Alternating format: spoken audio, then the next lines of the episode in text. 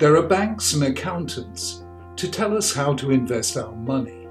Judaism tells us how to invest our time. That, according to Rambam Maimonides, is what Rosh Hashanah is about. The shofar, he says, is God's wake up call.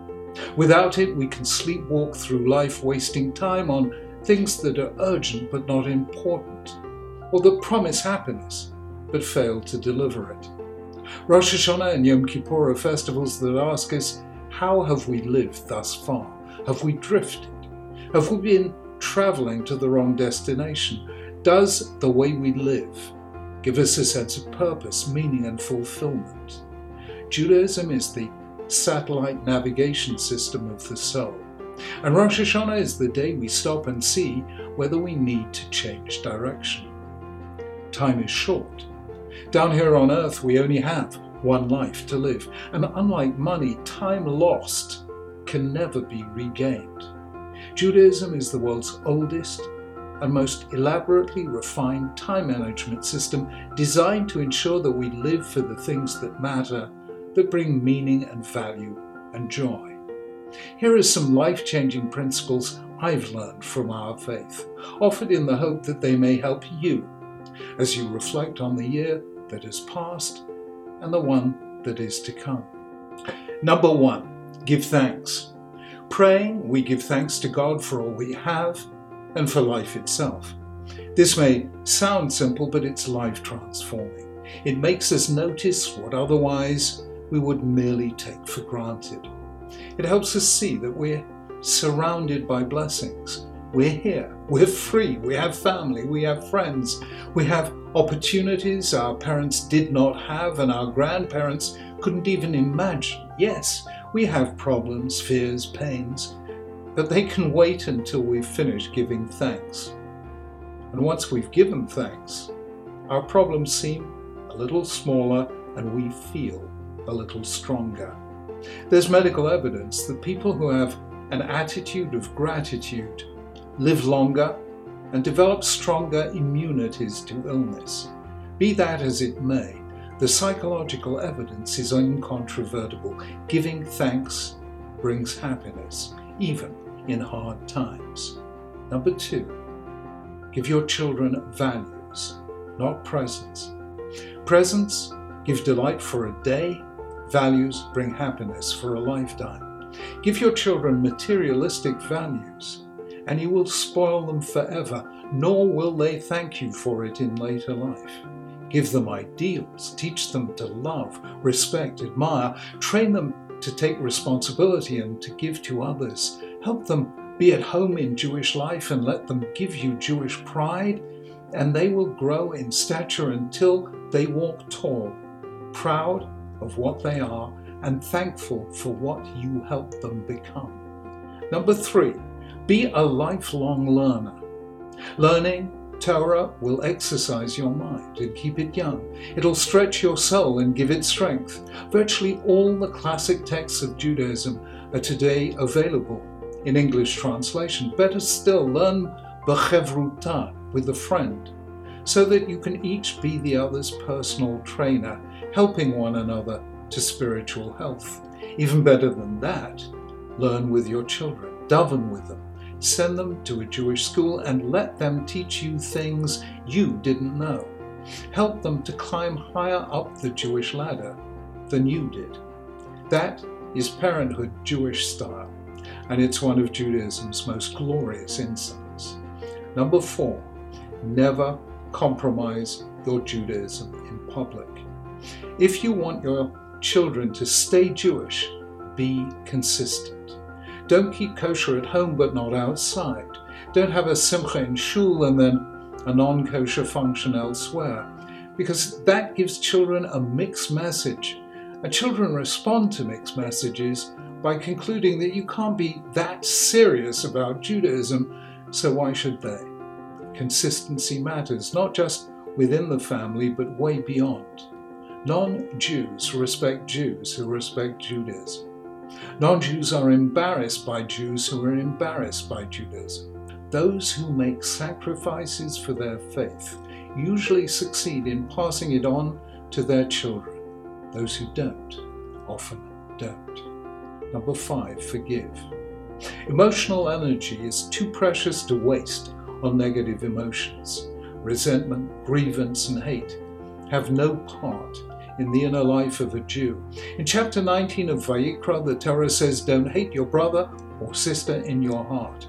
Don't take vengeance. Don't bear a grudge. Those who forgive travel more lightly through life, freed of the burden of feelings that do no one any good. Number six, don't talk Lashon Hara. The Talmudic sages define Lashon Hara, evil speech, as saying negative things about other people, even if they're true. They were harsh about it, regarding it as one of the worst interpersonal sins. Those who speak badly about others poison the atmosphere in families and communities. They undermine relationships and do great harm. They say, but it's true, forgetting that Lashon Hara only applies to truth. If the allegation is false, it's called Motzi Shem Ra, spreading a bad name, and is a different kind of sin. Then they say, but it's only words, forgetting that in Judaism words are holy, never to be taken lightly. See the good in people, and if you see the bad, be silent. No one whose respect matters respects those who speak badly of others. Number seven, keep Shabbat.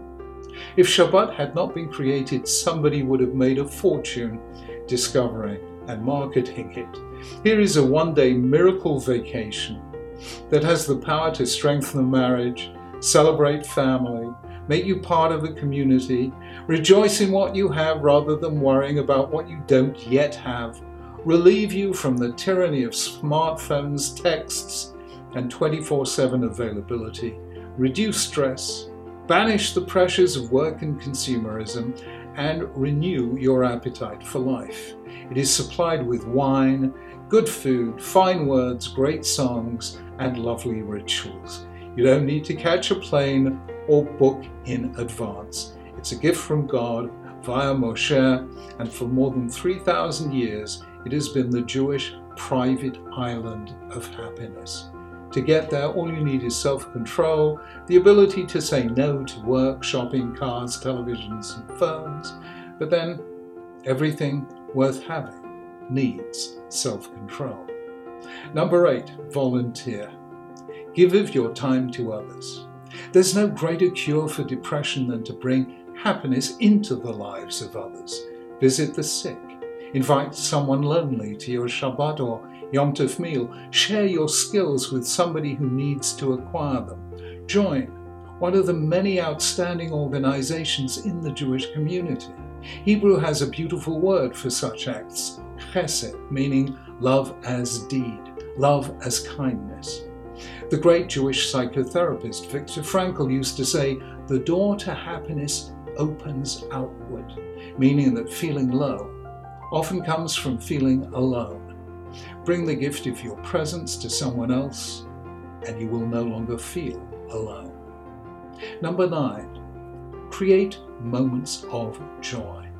It can be as simple as a walk on a spring day or watching an internet video of an old song that brings back memories, or paying someone an unanticipated compliment. Yes, there's a place in Judaism for Osher, Ashrei, happiness, but the key positive emotion in the Torah and the book of Psalms is simcha, joy.